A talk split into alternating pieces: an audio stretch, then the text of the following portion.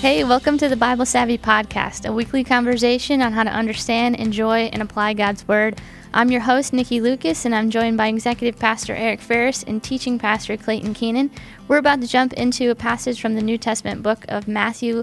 Clayton, let us know what we're talking about today. All right, we're going to be in uh, Matthew chapter 21. We are going to do uh, the first kind of three little stories here. And let me give you some context for what's going on. This is a, a really important turning point in the Gospel of Matthew because this is the final week of Jesus' life. And so uh, he's been traveling around, he's been teaching lots of people. There's been some tension that's brewing, but this is when he actually shows up in Jerusalem. And, and this is sort of like the first couple of dominoes that fall that ultimately lead to him being crucified. And so uh, these stories are really pivotal and they, they tell us a lot about uh, kind of what why the things happened to Jesus that they did. And so uh, here's what we're going to do. We're gonna we're gonna read this. There, like I said, there are three different stories kind of here. And as we do that, um, I want I want you to have in mind the big question that we'll come back to later in the podcast, which is this: Why would Matthew make sure these three stories got told back to back? Now, the obvious answer might be well, it's because they all kind of happen back to back. They kind of, you know, happen one after the other. But there were lots of things Matthew could or, or, or, or couldn't have included. Like there, there are things that he could have, you know, thrown in there that he didn't. And he chose to highlight these three. And Matthew was an intelligent guy who had a point he was trying to make. So always when you're reading in, in the, the Gospels, you should say, why did these stories get lined up the way they did and what, what order what does the order tell us so we're going to do that um, after we you know read it and make some observations all right. So, you know, I broke my nose three times when we were about to read three stories. And, and the reason I'm thinking that right now is I'm having a hard time seeing my screen because I have a ginormous filter on my microphone. And the reason I have a ginormous filter on my microphone is that apparently I breathe really heavy and I make weird noises when I'm not supposed to be on the podcast. But I just want you guys to know that I'm not trying to do that. I've broken my nose three times, and so my and my septum is deviated, so I have a hard time breathing through my nose. So I'm, I can't see my computer screen very well as I, I read this because of my ginormous microphone. I feel filter. like your feelings are hurt by that ginormous puff screen on your microphone. Well, here's here's what I like. I like it at one point. Uh, uh, when we listen to the so, so that you guys know we we record these podcasts of course then it goes through an editing process to make sure it sounds right and so we listened to the podcast, and someone nicely in one of the email streams said, Ferris is making weird breathing noises.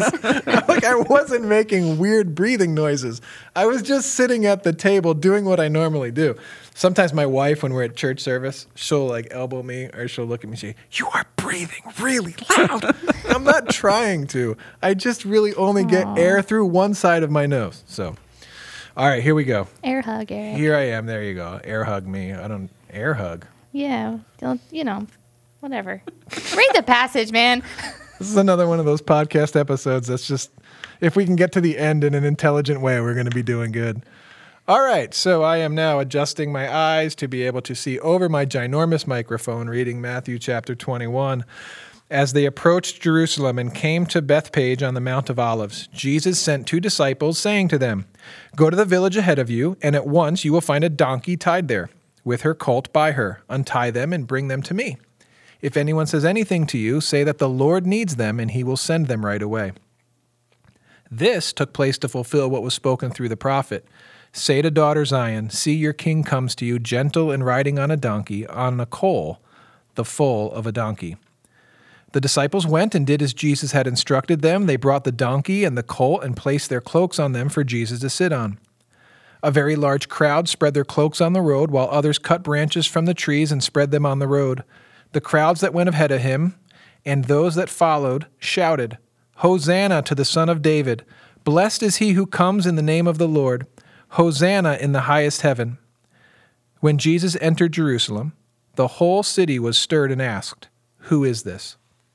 The crowds answered, This is Jesus, the prophet from Nazareth in Galilee.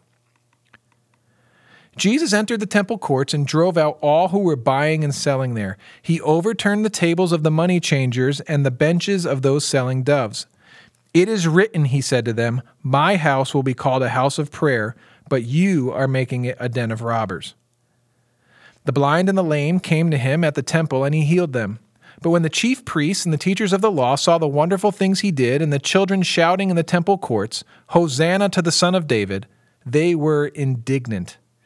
Do you hear what these children are saying? They asked him. Yes, replied Jesus. Have you never read? From the lips of children and infants, you, Lord, have called forth your praise. And he left them and went out of the city to Bethany, where he spent the night. Early in the morning, as Jesus was on his way back to the city, he was hungry. Seeing a fig tree by the road, he went up to it, but found nothing on it except leaves. Then he said to it, May you never bear fruit again. Immediately the tree withered. When the disciples saw this, they were amazed.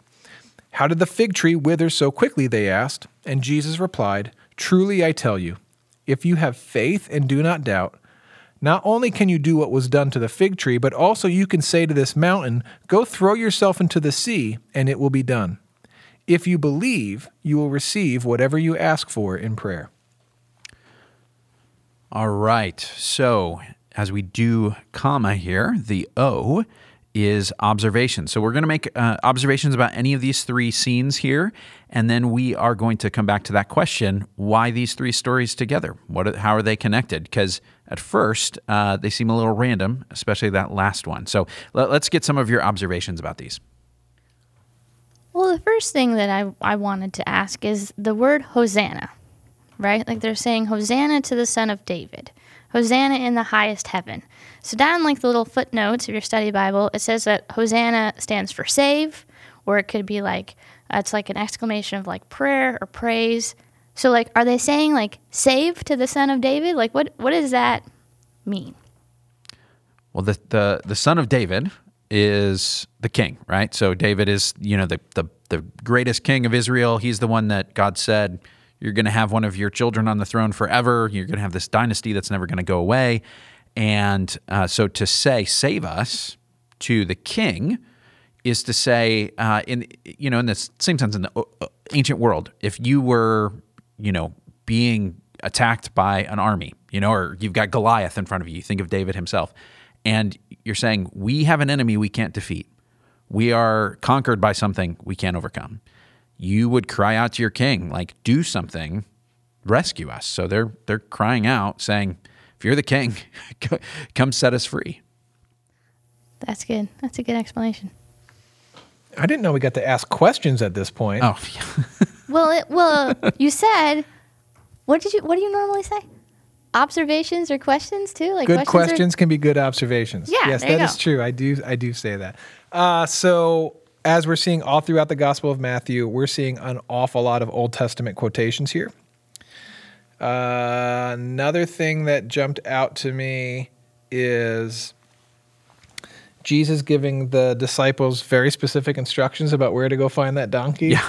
And them doing exactly what he told them to do. I don't know why that jumped out to me. Yeah, so one thing that I thought was interesting too is this it's a really it's a really interesting picture, right? So, like, Jesus rides this donkey in in such a way that people bring their their attention goes back to the Old Testament, and that's you know uh, on par with what we've learned about Matthew, wanting people to connect things very explicitly with uh, with you know Jewish and Israel and Old Testament stuff. So uh, he you did reference Zechariah nine nine, and uh, it, again, it tells me that because those little footnotes, those letter, those reference letters in the bottom of my Bible. But past that, it's like the the really cool part of like they they think back to the Old Testament and they start throwing their cloaks down on the ground and they start throwing branch, branches down as like this sign of like you know homage, like honor and and it's it's it's just it's really it's a really neat picture to to people to see it and then make that connection like ah oh, this is what's happening. Yeah it would be thrilling to be there on that day you know? Like if you if you were like it's actually happening you know? This this thing we've been waiting for this could be the guy and you're part of the crowd. Like that's a that's a that's a pretty exciting moment yeah, it's it's a little a little bit. I know we're in observations, but a little bit of context. When when the Passover celebration was going on in Jerusalem, everybody was traveling to Jerusalem. So the city gets packed around Passover time, right? So if you think uh, New Orleans during Mardi Gras um, or New York City at New Year's Eve, that's Jerusalem at Passover. And so this whole scene of like people coming into the city and people welcoming each other, that is just part of the whole festival. But there's something distinctly different about Jesus entering than anyone else entering. They're all welcoming each other. All this stuff is going on. But it's kind of like, oh, here comes this guy that everyone's been talking about. Do you think he's really going to be our next king? And so there's it's it's portraying Jesus in the middle of this whole Passover festival as something uniquely different. Thanks. I took comma backwards for just a second. That's great. That's great. I think about the the temple scene in light of that too. Um, if it's Passover, it means the temple's always operating. You know, they're they're offering sacrifices daily, but Passover is a time when you've got you know million whatever people in there, and so they. Uh, you know, they estimate they're, they're sacrificing hundreds of thousands of animals over the course of this week. Uh, so when Jesus goes into the temple, it's not a quiet day. You know, he's not just sort of, you know, wandering in with just the people who work there or whatever. It's like there's a crowd to see what he does. Yeah, and it's interesting because it's it's almost like this continuous scene where it's like he rides the donkeys in, and then now he's in the temple, and everybody that was maybe on the roadsides have followed him into the temple, and then he starts making these bold statements about how he's here to fulfill Old Testament law, and it's you know he makes the, the chief priests and the teachers of the law really frustrated, you know what I mean, with him, and then kind of goes off at the end of the day after he heals some people and he goes to sleep. You know, and like that's that was a very full day. Yeah. Yeah. My work here is done. What do you What do you guys think about this last scene here with, with the with this fig tree? What do you make of that? Uh, I I think it's I think it's important to point out that Jesus isn't hangry. he's not he's not cursing the tree because he's walked up to it and found that because it says he's hungry. So he walked over to the tree and he tried to, you know, pick some fruit off it so he could eat it. Um, he didn't get mad and just curse the tree because it didn't have fruit on it. Um, I think it's an important illustration uh, alongside of even what happened in the temple when he was finding, um, you know, people setting up shop and selling and buying and robbing potentially going on or um, you know, not trustworthy sales, whatever you can look, you think about. But it's it's this idea of um, he saw a healthy tree, walked up to it, and it hadn't bared fruit. And you see the temple, and you know that it's supposed to be a place of worship and prayer, and it wasn't until he came in there and started turning over all those tables, and people were able to come in and experience prayer and worship and find healing. They experienced God the way it was supposed to be. And so, in the sense, the tree is supposed to be bearing fruit, but it's not. Yeah, that the bearing bearing fruit thing is a, a phrase that's come up a bunch in the over the course of reading Matthew. You know, he he keeps talking about a good tree is going to bear good fruit, and you know, if you, you see bad tr- fruit, you know it's a bad tree, and and these sorts of things. And he's he's applied that a few different times over the course of the book, and so to see it here in literal fruit. You know, the, it's it's almost like this illustration he's been using all this time. You know, like when a, a pastor brings a prop on the stage, it's like he found this prop to say like we're going to do this right here. You know, there's some bad fruit, and we're going to call it out. Um, it's it's something bigger than just him saying I really wanted a fig right now. What makes it even more confusing is which uh, is it Mark in the Gospel of Mark that the fig tree is also part of the story but in Mark it says that it wasn't season for figs. Yeah. Which leaves you with the like the moral quandary like all right, so he walks up on a fig tree. It's not the season for the fig tree to producing producing figs, yet he still judges and curses the fig tree for not producing figs.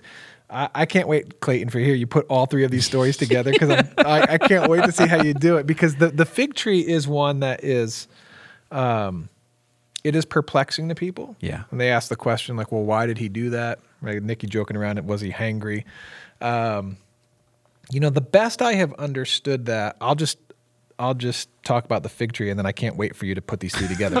yeah. uh, my best understanding of this is if a fig tree has leaves on it, it is presenting itself as if it's bearing fruit.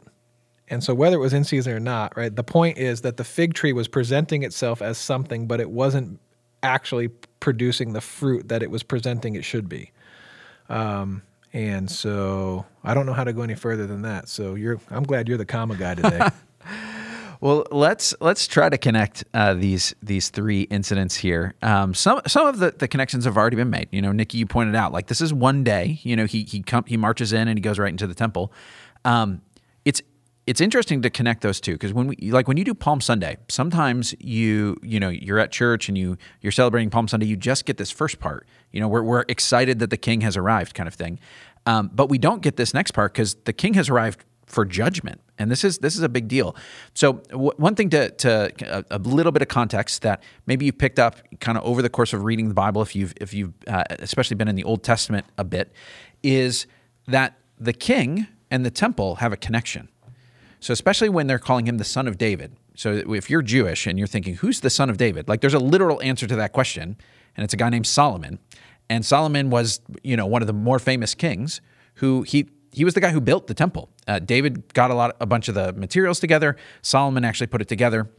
And throughout Israel's history, even though the kings weren't priests, they weren't doing anything in the temple, they were often the people who, when the when the the temple was uh, becoming an unclean place where they were worshiping false gods, they were they were doing things. They would come in and they would say, "No, we're going to reform this. We're going to clean this up." And so you get these kings, Davidic kings, over and over that they say, "It's it's my job to say." this isn't right. This isn't the way it's supposed to be. So uh, Jesus is doing exactly what those kings have done. You welcome me as your king, and now it's time to clean up what's going on here. And then with the fig tree, it's again kind of that living parable. It's that that uh, example, and it's saying, "I've just looked at a tree, this temple, and it's not bearing the fruit that it should." It, this is a place where people come in, they're being exploited, they're trying to, you know, uh, you know, uh, buy a buy a sacrifice, and they're being overcharged. This is a place where you've got uh, hypocritical leaders that are doing this. There, uh, it's set up in a place where rather than welcoming in people for prayer, the you know, for all nations, it says in in uh, you know another gospel, like instead of welcoming people in, this is a place that's keeping people away. And so all of this together, Jesus is saying this isn't right. And as the king it's my job to say, let's clean this up.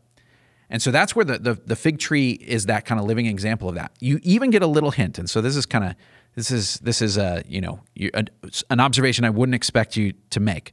But it is worth noting in verse 21, when Jesus, they're walking up a mountain toward the city of Jerusalem. And he says, You could say to this mountain, throw yourself into the sea, and it would be done. Now, we often hear that kind of out of context, thinking, well, any mountain, I could tell a mountain to move, and if I have enough faith, you know, it could happen. Um, Jesus is talking about a very particular mountain, Mount Zion, saying, hey, if, if you say the building at the top of this mountain, the temple, will be destroyed, it could happen. And in a chapter or two, Jesus is going to do exactly that. And then it happens. Not immediately right there, but within that generation the temple's destroyed. And so Jesus is coming in, judging the temple, and this is what gets him killed. So there's a whole bunch of things that made people upset about him, but this is the moment when they're like, enough is enough. He has come in and condemned the religious establishment, said the religious leaders are hypocrites, and he said that the temple is going to be destroyed. We don't want this guy to be the king. Let's take him out. Happy Easter, everybody. so, in the spirit of taking you backwards, yeah, let's uh, do it. You know, since I already did it once, I'll do it twice. For those of you out there that are listening and you you you read or you hear about Jesus going in and uh, doing some work in the temple, saying this is not what this is created for. Uh, this you've made it a den of robbers. It's not just that they were selling stuff. Sometimes I hear people say like you shouldn't sell T-shirts at church or you shouldn't have a coffee shop at church, and that's not that is not what Jesus was addressing. What was going on is when people were traveling to Jerusalem and the Passover, you were bringing your sacrifices. It was very difficult to bring your sacrifices with you all the way to Jerusalem. So, what you would do is you would travel to Jerusalem, then you would buy the animal at the temple. What was going on is they were jacking up the prices of the sacrificial animals, and they were also jacking up the exchange rates of money. And so they were using the temple for financial profit And what was happening is those that didn't have as much money weren't able to participate in the Passover festival because they couldn't afford to because all the rates were getting jacked up. And so, as Clayton said earlier, the temple and Passover, like that whole thing was meant to in, in, to include as many as people as possible. But what they were doing was they were excluding people for the sake of financial profit. So, just want to draw that distinction because, listen, everybody, it's not as simple as you shouldn't sell t shirts or coffee at church. Now, if the only reason the church exists is a song and dance to get you into the church, to get you to buy stuff, yeah, then that should be judged. But the t shirt and the coffee itself is not a problem, everybody. there we you will go. have celebratory noises t-shirts available and no it's no we won't No, it's it's it's not about the profit. It's not about the profit. It's about giving people access uh, to God. Um, all right, let's let's go on to uh, one of the M's in comma. Let's let's do meditation, and I'm gonna I'm gonna take this uh, quote that Jesus uh, quotes here uh, from the book of Jeremiah, and he says this about uh, the the temple in Jerusalem, but I think this also applies to us as God's temple, and it goes like this. My house will be called a house of prayer, but you are making it a den of robbers. Ponder that prayerfully for 45 seconds.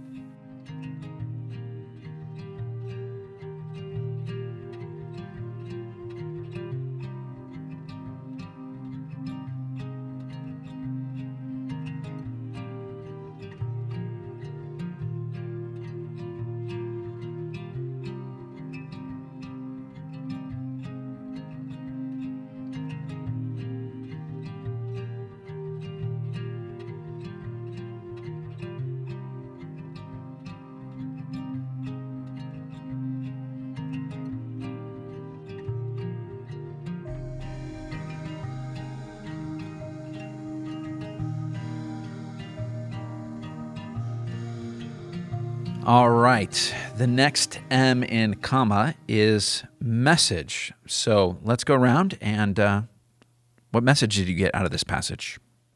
Uh, for me, I um, I kind of narrowed in on the fact that it's it's good to be who uh, Jesus desires us to be.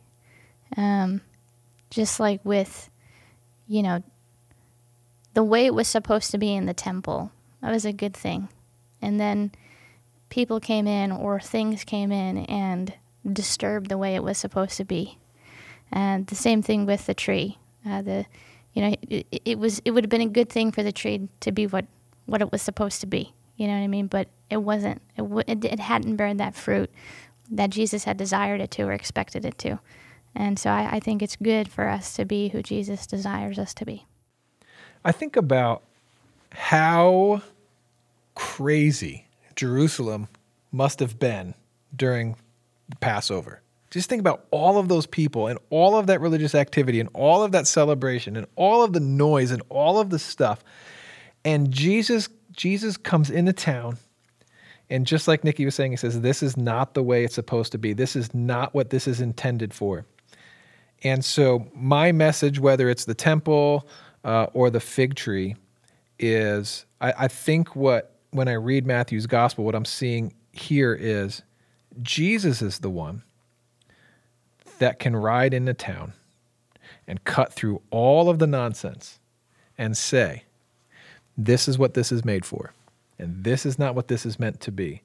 And so it is Jesus who is got all of the authority to say those things and be 100% accurate in his judgment.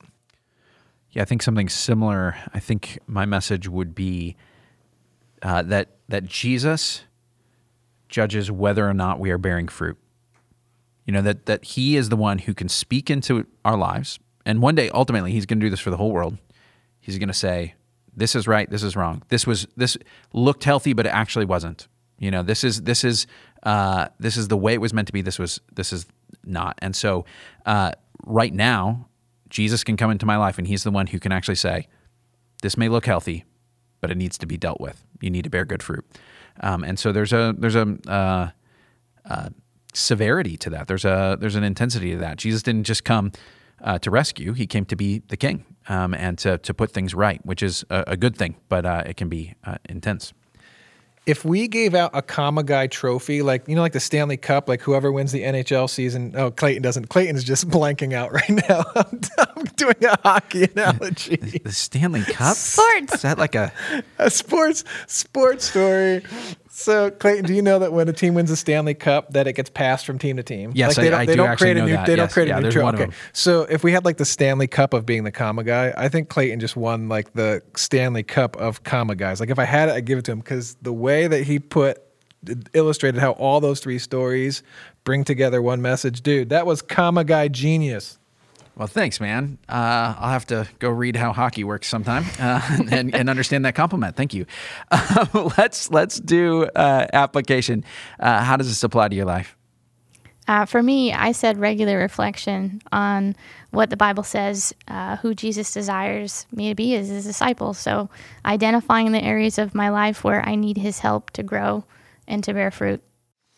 My application is a combination of this conversation and the conversation I had just before coming in the podcast studio with my accountability partner. And one of the questions we asked each other today is the visible you the same thing as the real you?